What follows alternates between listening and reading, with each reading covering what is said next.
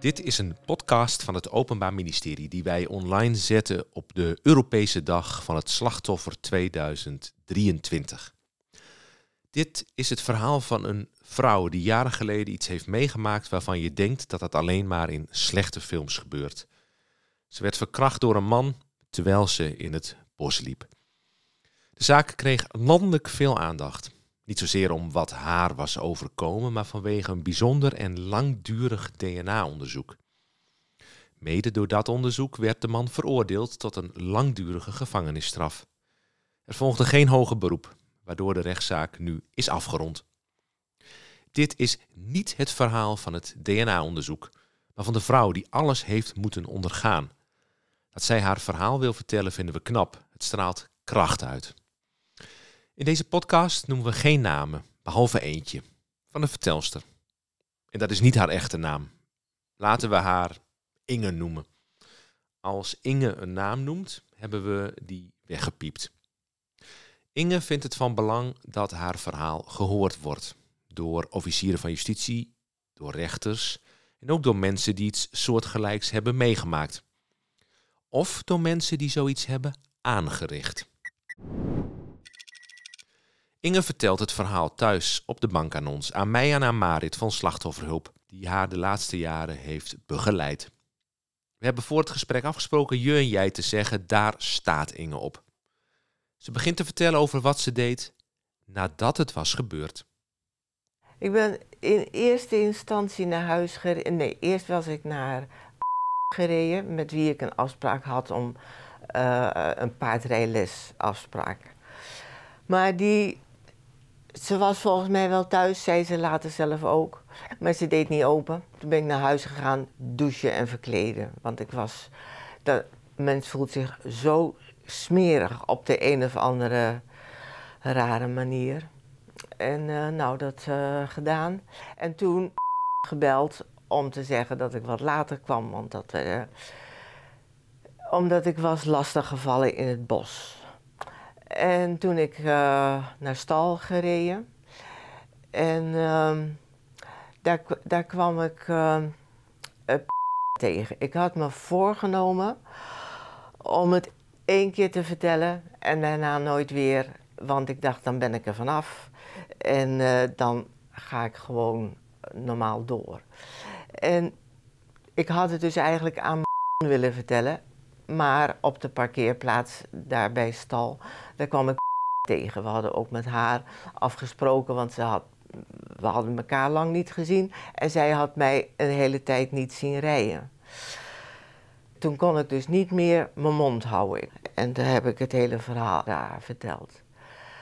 En uh, nou, verder was ik nog steeds van plan om... Uh, gewoon uh, te doen. Dus uh, mijn paard uit de wei te halen en uh, op stal te zetten en te poetsen. En, maar nou, dat was ongeveer halverwege. En toen kwam en die was nog niet binnen of die riep... En wat is er gebeurd? En heb je de politie al gebeld? Ik zeg, nee, dat ga ik niet doen ook. En toen zegt ze van nou, ik uh, heb de politie al gebeld. En dat bleek ook uh, zo te zijn. En toen kreeg ik dus die, haar telefoon aan mijn oor met een politieman. Dus eigenlijk was je wel, je wilde helemaal niet, nee. je wilde helemaal geen aangifte doen. Zo jongens, nee, laat mij. niks, geen politie ook erbij. Want... Uh, nou ja, is vervelend, maar de politie heeft het druk met waarschijnlijk nog wel veel ergere uh, dingen. Dus ik ga daar niet achter. En toen had ik zo'n politieman aan de telefoon en toen wou ik niet meer zeggen van... Uh, nou ja, laat maar zitten, want uh, er is toch eigenlijk niks aan de hand. Want zo voelde dat ook helemaal was, niet. Het was natuurlijk niet... Nee. Er was wel wat aan de hand. Ja. Ja. ja. En die politieman zei dat ze kwamen met z'n tweeën. En daar zag, zag ik ook al heel verschrikkelijk uh, tegenop. Want ik dacht van, nou dan zal ik toch weer wel het hele verhaal moeten vertellen. En dat nog wel aan twee mannen. En was het op dezelfde dag? Ja, dat was in hetzelfde uur. Nog, ze waren er binnen tien minuten. Ik geloof dat ze uit Assen moesten komen. Ja. Maar uh, ja. En uh, nou, daar gezeten. En er waren ondertussen gewoon nog meer mensen die zich met hun paard gingen bemoeien. Dus die hoorden ook dat hele gesprek en, en wat mij was overkomen. En ik was nog eigenlijk, een van hun zei ook van dat ik er eigenlijk wel ijzig kalm onder was. En dat vond ik zelf ook, maar dat vond ik zelf heel goed. Ik dacht, ik ga niet uh, drukte maken en toestanden, want nou, dan zet je de sluizen open en voordat die weer dicht zijn, daar heb ik helemaal geen zin in.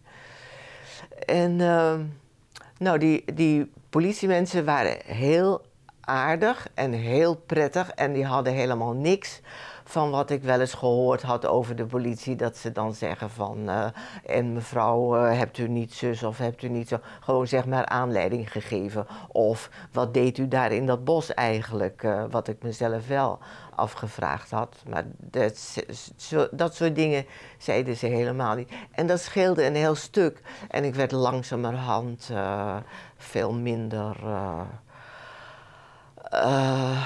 ijzig en... Toen zeiden ze dat ik eigenlijk mee zou moeten naar Assen. En zij hadden ondertussen zedenpolitiemensen gebeld. En dat waren dan twee vrouwen. En dan moest ik het hele verhaal nog eens weer vertellen. Maar nu was het aan vrouwen en dat uh, scheelde, was uh, toch ook wel makkelijker. En bovendien was het dan al de tweede of misschien zelfs al wel de derde keer. Dus de, de, nou, dat ging gewoon prima en het, ik vond ze ook heel aardig. Nou, dat. Uh, eh, was dat, ja, dat was, het, begin. Was het begin. Ja. En was het gesprek met de vrouwen, was dat voor je gevoel anders dan met de eerste, met de mannen? Ja, het was toch meer van uh, wij begrijpen waar we het over hebben. En, en hoe sociaal die mannen ook waren en hoe ze ook hun best deden en de, de goede instelling hadden. En nog toch is het met vrouwen toch weer anders. Ja. En, zij hebben me ook de uh, meest akelige vragen gesteld eigenlijk. En daar heb ik oh, ja, tegen hun wel antwoord op gegeven. Had ik tegen die mannen misschien niet eens gedaan. En dat was... Uh, op diezelfde zaterdagmiddag uh, allemaal nog. En op de zondag, de dag daarna, uh, die vrouwen hadden gezegd dat we, dat, dat we eigenlijk die wandeling weer opnieuw moesten doen. En, en wel het liefst uh, meteen, omdat hoe meer tijd er verstreek, hoe meer afstand er kwam ook natuurlijk. En dat vond ik wel in eerste instantie heel vervelend. En ik dacht dat dat uh, niet zou kunnen eigenlijk. Maar met die twee erbij ging dat wel. En uh, nou hebben we dus precies uh, alles van, nou, daar heb ik mijn auto neergezet en hier ben ik. Toen heb ik nog even op een bord gekeken naar routes. En ik wist wel welke route ik wou lopen, want die had ik eerder, toen Famke, nog in Schipborg uh, stond, had, je, had, ik die met Van... Je paard? ja, ja, ja, ja, ja. die is ondertussen al dood hoor, al een hele tijd. En ik, nu heb ik een ander paard, dat is Camille, dat is die. Ja, die zien wij hier ook staan in de, in de kamer. Ja, dat is een Appaloosa, dat is heel wat anders dan een Fries. En, uh, maar ik wou dat pad nog eens lopen, omdat ik dat met... Uh, eh, met Famke ook wel veel gedaan had. En ik was benieuwd wat Staatsbosbeheer er ondertussen eh, van gemaakt zou hebben. En uh, nou, dus toen ging ik met hun en ik wist nog wel precies hoe ver ik toen gelopen had, want dat is eigenlijk altijd hetzelfde. En dan moet ik even uh, stoppen en dan kan ik weer rechtop gaan staan, want tegenwoordig heb ik de neiging om voorover uh, te lopen en dat wil ik natuurlijk niet. Daarom was ik ook met mijn Nordic Walking sticks. En, maar, en dan stopte ik weer even en dan keek ik om me heen.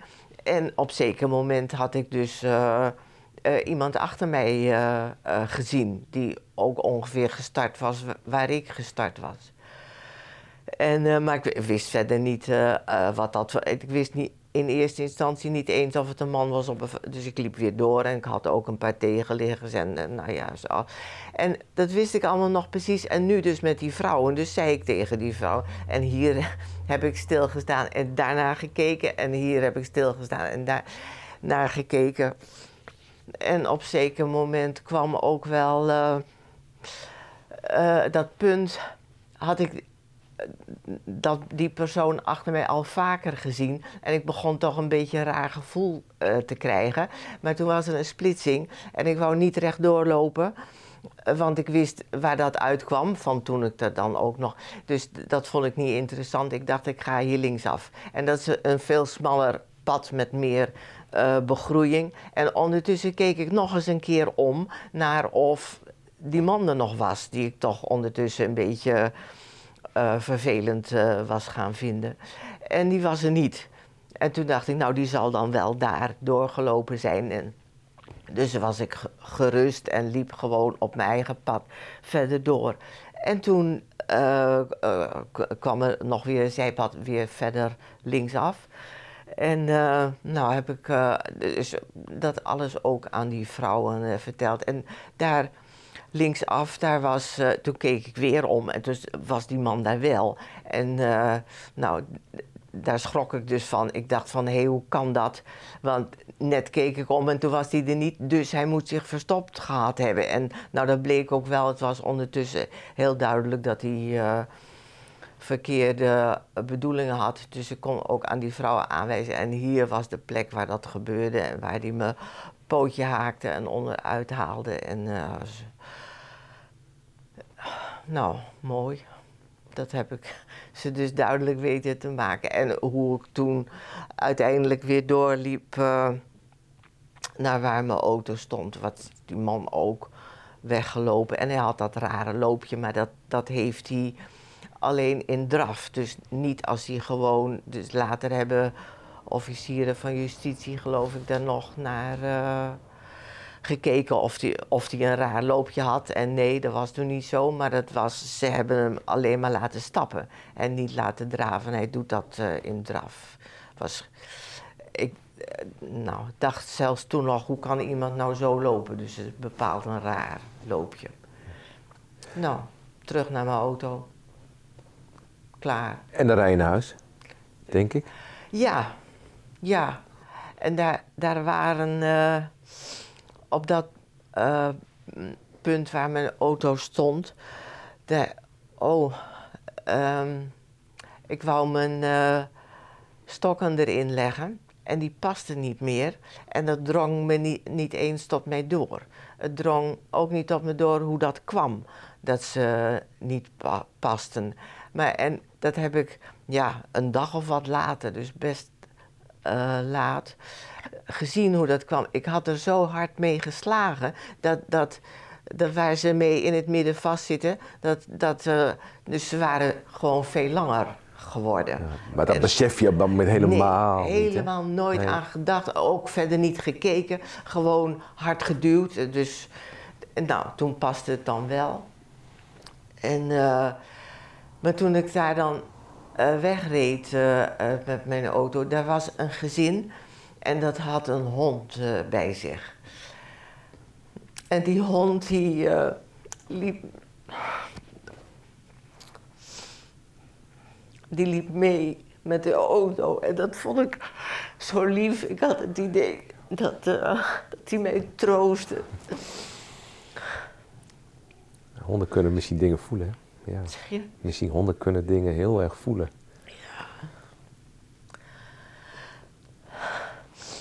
Ik weet ook nog precies hoe die hond eruit zag. Die had rode krullen. Dat vond ik zo lief. Dus eigenlijk was het, het klinkt heel gek, maar het was ook wel weer heel mooi. Ja, die hond, dat vond ik heel leuk. En uh, die familie riep hem wel, maar het duurde best een poosje voordat uh, die hond ook terugging. Nou, toen ben ik naar uh, een stal gereden. Dus Het is het eerste moment in het interview om even bij te komen van de heftige emoties en om even alles wat gezegd is te verwerken.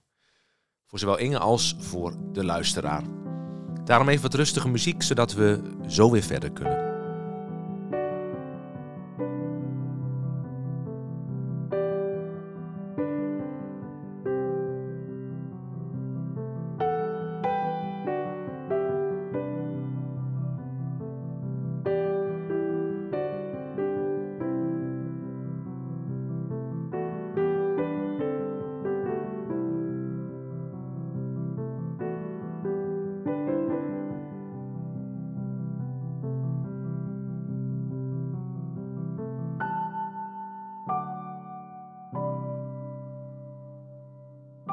Is ook heel raar. Is net of het allemaal niet waar is. Eh, in de trant van. Uh, zoiets kan je toch niet overkomen? Ja, je kan erover lezen, wel. Het is ook dingen. Nou, het is een interessant literair uh, aspect. Komt in boeken voor natuurlijk. Dat er zomaar iemand uit de bosjes tevoorschijn kan komen. En je dan lastig vallen. En niet zomaar weg te krijgen is. Nou, ik vind het werkelijk. Uh, ik vond het zo ja, idioot en hoe kan iemand het nou doen? Ben je op dat moment ook met die man, denk je daar over die kerel? Dat je denkt van, ben je boos? Ben je, snap je het niet? Is er, eh, ben je daar op dat moment, komt daar zo'n moment? Ik was in eerste instantie en eh, daar kan ik wel naar terug hoor, want dat, dat is nu uh, eigenlijk uh, minder angstaanjagend dan het heel lang geweest is. Maar ehm, in eerste instantie was ik verbaasd. Ik dacht, dat kan niet. Ik dacht, oh ja, dat stond van, dus toch. Dus zoiets gebeurt toch. Dat, dus verbaasd. En, en toen uh, kreeg ik de pest in. Van, want begon die aan mee te komen. En dat vond ik al werkelijk belachelijk. Uh, zo idioot en opdringerig. En hoe kon hij nou denken dat iemand dat leuk zou vinden? Of zo heb ik. Een en, nou, maar toen begon hij toch wel gewoon echt serieus. Uh, angstaanjagend te doen. En toen werd ik dus bang en, en uh, probeerde ik zoveel mogelijk weer van hem af te komen en hem weg te krijgen. Ik heb, van, volgende dag had ik her en der spierpijn in mijn armen en in mijn benen. En ik snapte eerst niet hoe ik daar aan kwam, maar later wist ik het wel. Ik heb gewoon heel hard, ja, en met die stokken geprobeerd te slaan. Maar dat, nou, ik vond toch dat je erg weinig. Voor elkaar krijgt in een, poging tot uh, vechten, zeg maar. Dat, uh, ja. En ik, ik was erg bang, toen ook wel eigenlijk vooral, dat hij, een, dat hij me dood zou maken met een touw om mijn nek omdat ik dacht dat, dat hij bang zou zijn dat ik het zou vertellen. Dat heb je op dat moment echt wel, dat heb denk ik je dan in mijn echt? hoofd gehad, ja, ja, heel duidelijk, ja. ja. En, en uh, nou ja, toen liep hij weg en daar was ik dan ook weer eerst verbaasd over. waarom die nou zomaar wegliep. Dat, uh, ja. De eerste verhoren zijn gedaan. Alles moet worden verwerkt voor het onderzoek. Het lijkt alsof Inge in een oog van een storm zit. Eerst waren er een paar dagen van niks. En toen uh, op de, tien, de 10e juli was dat. Dat is mijn moeders verjaardag, dus daarom weet ik dat nog. Uh, toen hebben die twee zedenpolitievrouwen uh, de, een uitgebreid ja, verhoor, is dat eigenlijk, gedaan. Dus toen heb ik daar gezeten, ik geloof in Assen op het politiebureau of hier in Groningen, dat weet ik eigenlijk niet meer. En hebben ze mij nog nou, precies uh, alles gevraagd. En heb ik nog precies alles. En een van die twee vrouwen heet. en mijn moeder heet dus ook. En dat op haar verjaardag en zo. Dus dat uh, ja, vond ik heel. En toen nog een paar dagen van niks. En toen was hij opgepakt. En dat was ook. Uh, ik dacht toch goed dat ik, er, eh, eh, dat ik het aan de politie verteld heb en dat ze hem nu gepakt hebben. En ik was er stom verbaasd over. Maar, eh, en, en heel blij om. Want een van mijn overwegingen was van waarom zou, zou ik aangifte doen of er zelfs maar over praten tegen de politie, want ze vinden hem toch nooit. En nou, dat was dus eh, wel zo. Dus, nou, daar was ik ook blij om hoor. Had ik ook het gevoel van, nou kan het recht zijn loop hebben. Zullen wij eens even lekker wraak nemen? Dat gevoel heb je, dat, Ja. dat basale gevoel is er. Toen had ik dat, ja. Dat is nou niet meer zo. Tenminste, niet heel erg. Ook nog wel een beetje. Eh, ja. Dan zit hij vast. Ja.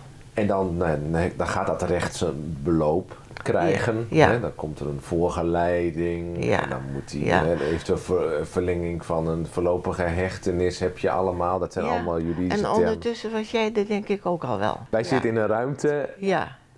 maar, en eh, slachtofferhulp is er ook Ja. hier. Hè? En we, zijn, eh, we, we- we voeren samen dit gesprek. Ehm,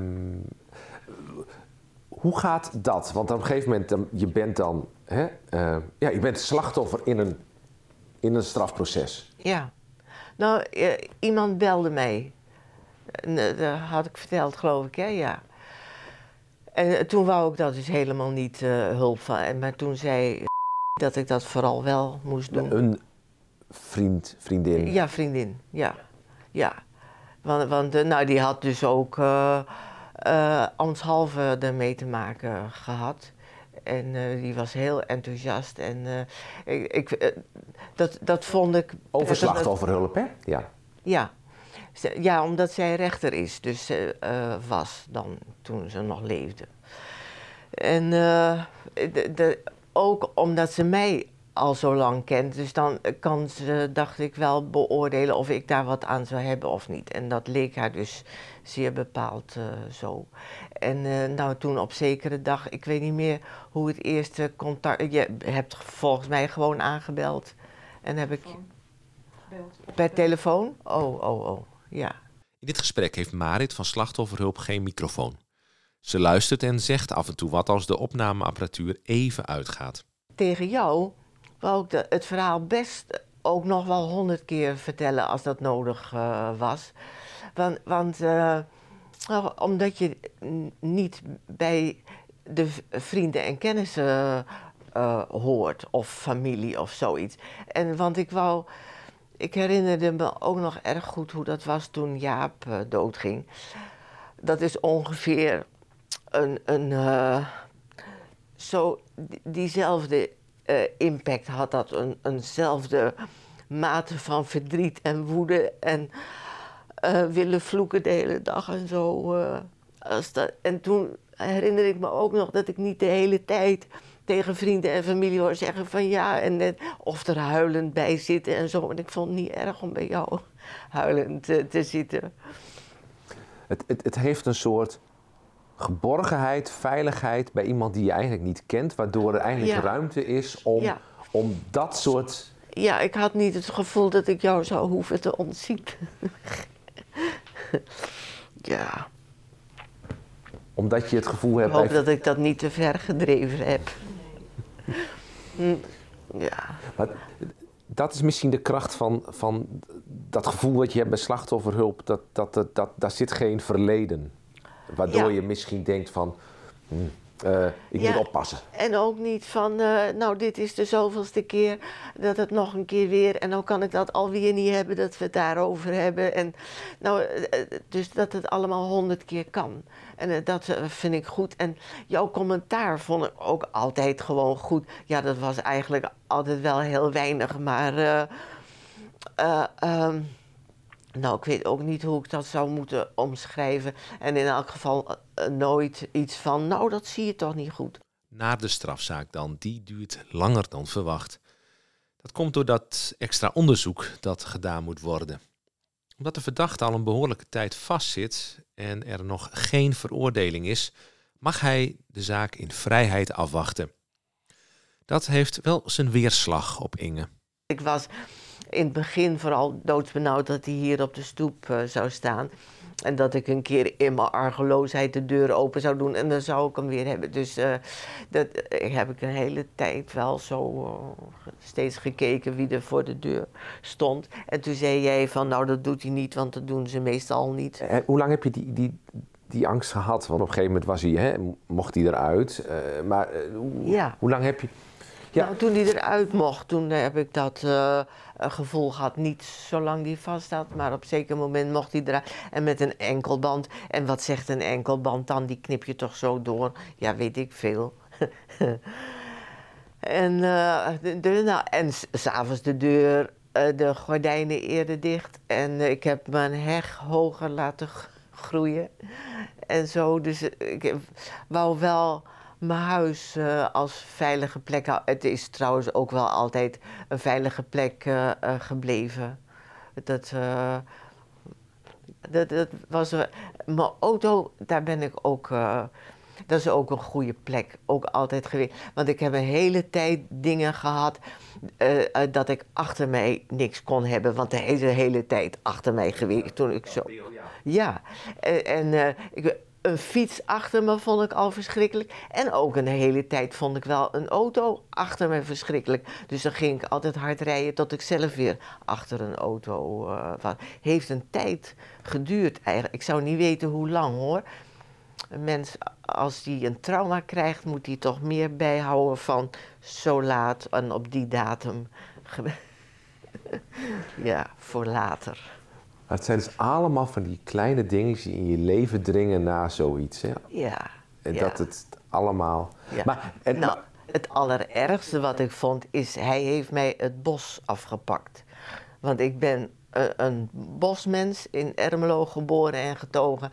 En eh, eh, tussen mijn geboortehuis en mijn eerste bos, daar staan twee huizen, drie misschien. Dus mijn eerste stappen, die liep ik gewoon daarheen.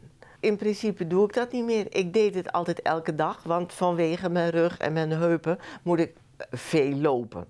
En, en eh, eh, heb ik nog een tijd gehad van, eh, nou, als het pad maar breed genoeg was, dus als ik maar genoeg overzicht had, dan ging ik alsnog wel. Maar ook dat is, weet je hoe het tegenwoordig gaat? Ik zeg tegen mezelf, ik ga daar en daar eh, lopen en dan ga ik daar met de auto heen. En dan ben ik daar, denk ik, nou, ik ga toch maar daar. En dus dan rij ik weer door en dan ga ik ergens anders. En dan denk ik, nou, Noordlaren, dat is een leuk pad. En eh, met veel uitzichten ook wel en eh, het kerkje. Eh, daar. En eh, dan ben ik daar en dan ga ik eh, even daar op dat eh, parkeerplaats staan. En dan ga, doe ik het toch niet. En dan denk ik van nou, nu is het ondertussen eigenlijk ook wel tijd geworden om maar naar stal te gaan. Nou, dan ga ik naar stal. Dus, dus stal is veilig. ja, ja, ja, zeker. En- en ja, daar, daar zijn eh, eh, mensen, zijn ook mensen die, eh, die, het weten. En vooral de, de baas van die stal, die is, eh, een goed, eh, dat is een goede om in de buurt eh, te hebben. En die, die snapt het ook en die weet ook van, nou ja, wat er gebeurd is en hoe dat dan moet voelen en zo.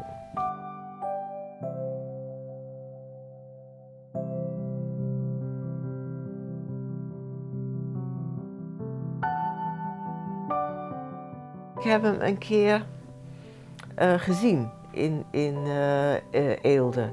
De- hij stond daar in een tuin en ik reed de hoek om. En daar schrok ik wel van, toch. Dat hij daar was. Maar, nou, ik heb hem verder ook nooit gezien. Ik, nee, jij hebt een keer ge- ge- gevraagd van of ik, hem, of ik met hem zou willen praten of zoiets. Ik denk het niet hoor.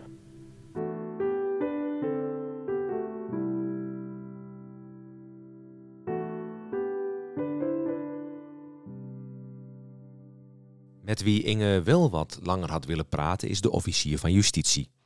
Over waarom dat onderzoek zo lang op zich laat wachten. Niet dat het contact met het OM slecht is, dat niet, maar dat zoiets twee jaar moet duren, dat snapt Inge niet. Hoe dat nou zat, ja. En waarom dat dan per se zo moest. Terwijl eh, het was toch al lang duidelijk dat hij eh, gewoon de dader was. En ik vond het heb, eh, in die tijd wachten, heb ik het toch wel een hele tijd ook onzin gevonden dat dat moest. En ik snap dan wel, nou, daar was ik eigenlijk ook boos over. Ik dacht, het lijkt me vooral interessant voor het NFI. En, en misschien ook wel voor uh, uh, het juridisch apparaat bij ons, maar voor mij zeer zeker niet. We weten gewoon dat hij het gedaan heeft, punt. Het OM stond ook op het standpunt Nee. dat men het niet wilde. Men wilde dat onderzoek niet. De advocaat van... eh, De, die de advocaat, advocaat wou van de, verdachte, of van de veroordeelde inmiddels. hè. Eh, die, Dan. die wilde dat en de rechter heeft dus uiteindelijk besloten dat dat moest komen. Ja, Ehm, Maar daar had je ook een gevoel over, Ja. hè? De waarom hij dat wilde, dat onderzoek. ja oh, ik dacht die advocaat zoekt landelijke bekendheid. Nou, wat dat betreft gelijk heeft hij. Ik, hij heeft het al met al niet gekregen, hè, want hij ging al met pensioen of zo. toch? Nou, dan snap ik dat dus ook achteraf gezien niet meer. want uiteindelijk heeft het onderzoek geleid tot een, eh, tot een ondubbelzinnig uitkomst. Ja, Dat, eh, nou ja, eigenlijk dat, dat het nog duidelijker is geworden Ja. dat hij het gedaan had. ja. Ja, en dat kan handig uitkomen dan voor volgende gevallen van een-eigen tweelingen die, die het eh, eh, ontkennen dat ze, of die beweren dat het broertje de dader is. En ehm, ja, Maar- maar ja, dat kan mij niet schelen eerlijk gezegd. Tenminste, wel als mens, maar niet als slachtoffer.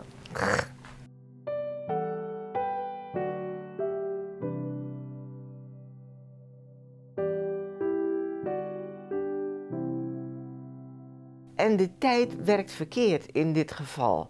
Want eh, eh, het is wel natuurlijk zo van hij hield alle wonden. En, ehm, maar sommige wonden krijgen gelegenheid om eh, te ontsteken en te etteren. Stel, ik ga genezen, hè, ik, of ik ben al voor driekwart eh genezen. Maar ik heb eh, veel minder tijd dan iemand anders om daar nog dan weer van te genieten. Ik bedoel, de volgende 50 haal ik niet.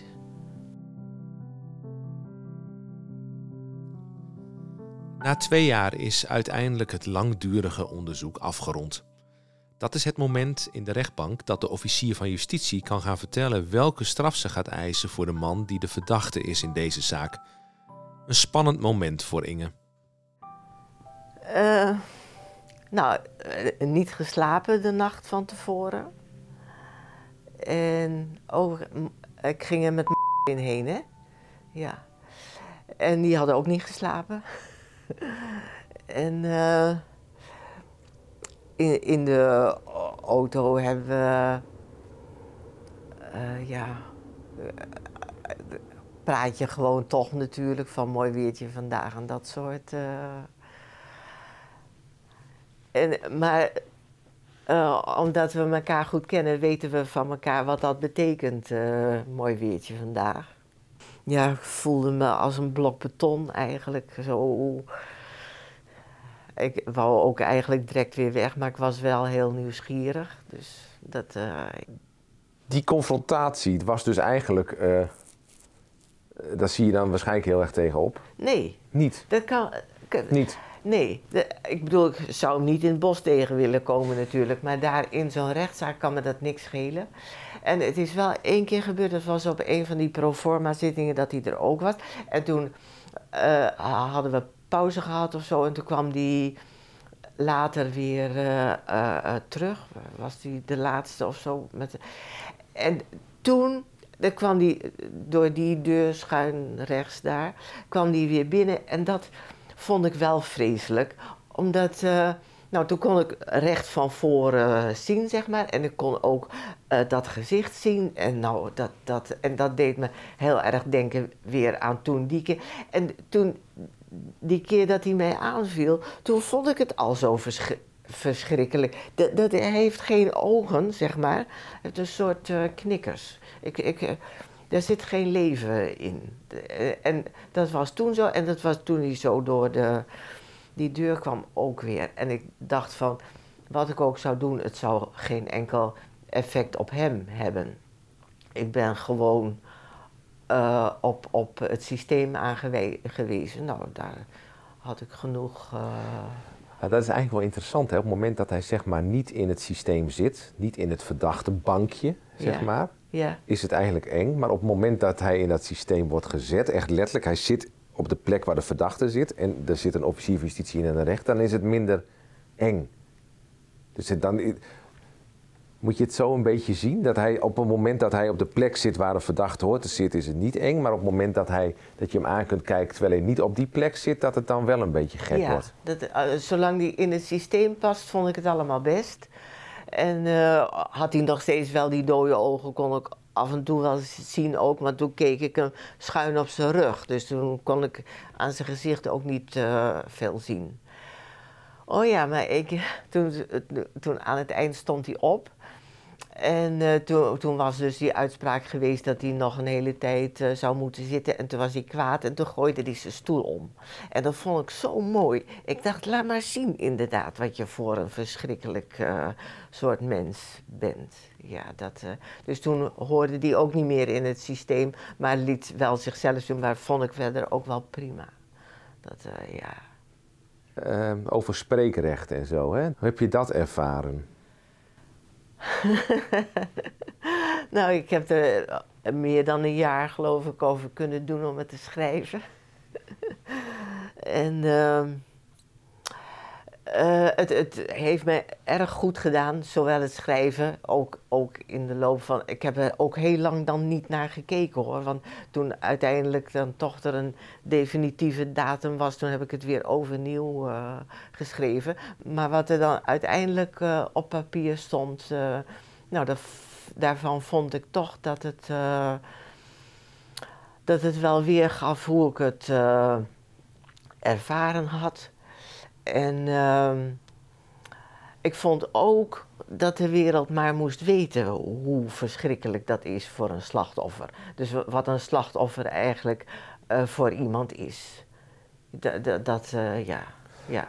Want je hebt het zelf voorgelezen? Ja, huilend, dat wel. Dat vond ik vervelend, want eh, ik had natuurlijk ook, eh, ik wou het voor niemand oefenen, maar eh, ik had wel voor mezelf vastgesteld hoe ik het eh, zou willen, eh, voor, eh, hoe ik mijn leerlingen altijd hun spreekvaardigheid heb geleerd. Maar je Te was lerares Nederlands. Ja, Ja. te weten, vooral je publiek aankijken en contact met hun houden. Nou, Een goede spreekbeurt. ja, ja, maar dit is toch wat anders dan een spreekbeurt? zeg dat wel. Dat, dat bleek gewoon. Dat, dat, eh, ja, ja, ja, dat was in de eerste zin al weg. En soms dan, dan eh, kon ik weer, was ik weer een beetje gewoon, zeg maar. Maar toen kwam ik aan het stuk van Camille en toen ging het weer helemaal mis. eh. dus ja, dat, eh, nou, dat vond ik wel jammer. Want ik vroeg me toch af of het dan al met al wel duidelijk geworden was. Wa- Want de, de inhoud, ja, ik bedoel, iedereen kon zien en horen dat ik daar zat te huilen. Maar of de inhoud van mijn stuk nou overgekomen was, dat wist ik niet. Er zat gevoel in. Ja, daar zat wel gevoel in. Maar kijk, bij gevoel alleen eh, ja, maak je niet, kan je dan niet veel duidelijk maken. Tenminste, heb ik mijn leerlingen ook altijd verteld. Ja, maar- ja, misschien in een spreekbeurt. Maar misschien... eh, maar had je het gevoel dat het landde? Dat het? Landde bij, de, bij, de, bij, bij hem? Nee, bij hem landde niks, denk ik. Tenminste, niet van, van hoe dat voor mij geweest zou zijn. Hij heeft er wel iets over gezegd, maar dat waren duidelijk de woorden van zijn advocaat.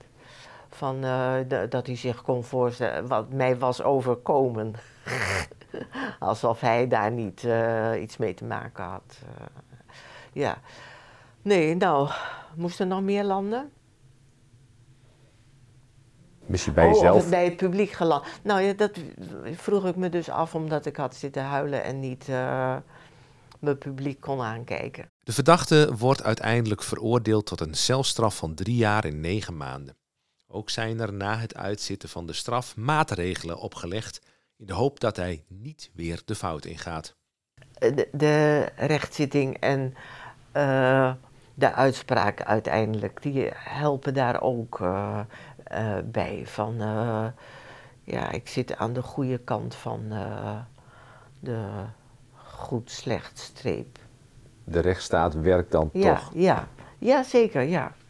In deze zaak was het een behoorlijke opluchting dat de verdachte niet in hoger beroep ging. Hij accepteerde zijn straf.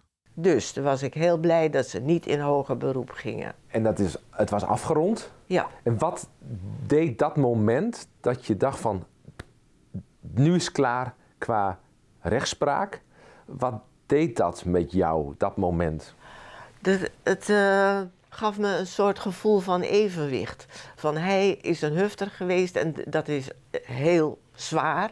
Maar hij gaat er nou voor zitten en dat eh, ja, heft die zwaarte niet helemaal, maar toch eh, wel op. En ik kan nou toch weer, dat heb ik die eerste dagen na die eh, uitspraak ook gevoeld van een last van mijn schouders. Er was zoveel eh, lichter was ik eh, nou weer. En ik dacht van nou, dan moet hij daar dus zitten voor wat hij gedaan heeft.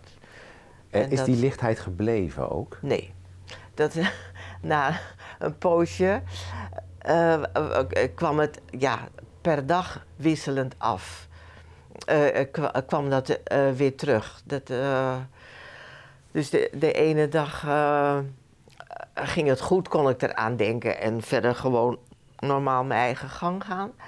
Maar eh, er waren ook dagen dat ik dacht van god, wat eh, moet ik toch eh, ja, in het leven eigenlijk. Ik heb er nergens zin in en ja, wat zal ik nou doen?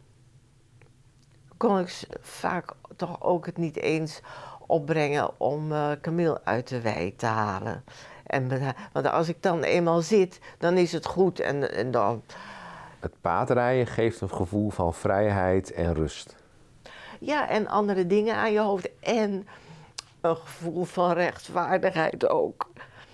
Want, eh, nou, dat heb ik ook geschreven in het stuk. Dat ik, dat, Camille is zoveel eerlijker dan die hufter die daar achter mij aankwam. En ging, eh, ongetwijfeld heeft zitten kijken van dat ik toch wel gebrekkig liep en zo. En misschien heeft hij ook wel gedacht van nou, dat is eh, een makkelijke prooi. En eh, Camille heeft mij dus ook, ik weet, dat stuk zal je ook wel gelezen hebben. Maar Camille, ik, ben één, ik heb er 15 jaar. En ik ben, ze heeft me één keer laten vallen. Toen was ze geschrokken van een hond die uit de bosjes eh, kwam. Maar, en dan rent ze een paar eh, eh, sprongen weg. Maar ik lag daar en ze kwam meteen terug om te kijken. Zo van, sorry, doe ik dat? En hoe is het ermee? En dat heeft hij dus van zijn leven niet kunnen opbrengen.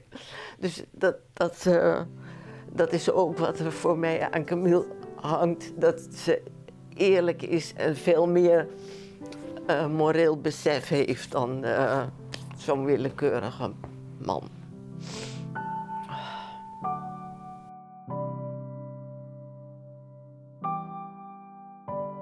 dat is ook een hele tijd wel een gevolg geweest. Ik was zo bang voor mannen alleen. En eh, ik had een, een tegenligger, een man alleen aan mijn helft. Dan stak ik over. Nou, en in het bos is ook dat vooral waar ik bang voor ben. Dat ik een man alleen eh, tegen zal komen. En het gebeurt wel eens natuurlijk. En tegenwoordig loop ik dan toch wel gewoon eh, door. Van hij weet nergens van, dus ik moet gewoon doorlopen. En dat doe ik dan ook wel, maar eh, het, het blijft een punt. En alles wat ik in de verte zie aan mensen, is het eerste wat ik wil vaststellen of het een man of een vrouw is. En als het een vrouw is, vind ik het geen punt. Maar ja, die kunnen toch ook gevaarlijk zijn. En mannen met honden vind ik ook geen punt. Of mannen met z'n tweeën ook niet, maar een man alleen wel.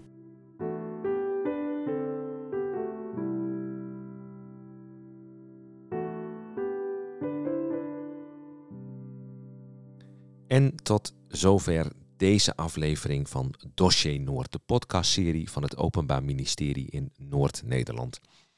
Dankjewel Inge voor je indringende verhaal. Ook dank aan Marit van Slachtofferhulp. Zij was de case manager in deze zaak. En ik, ik mocht een paar vragen stellen. Mijn naam is Klaas-Jan Bos. Dankjewel voor het luisteren en tot de volgende keer.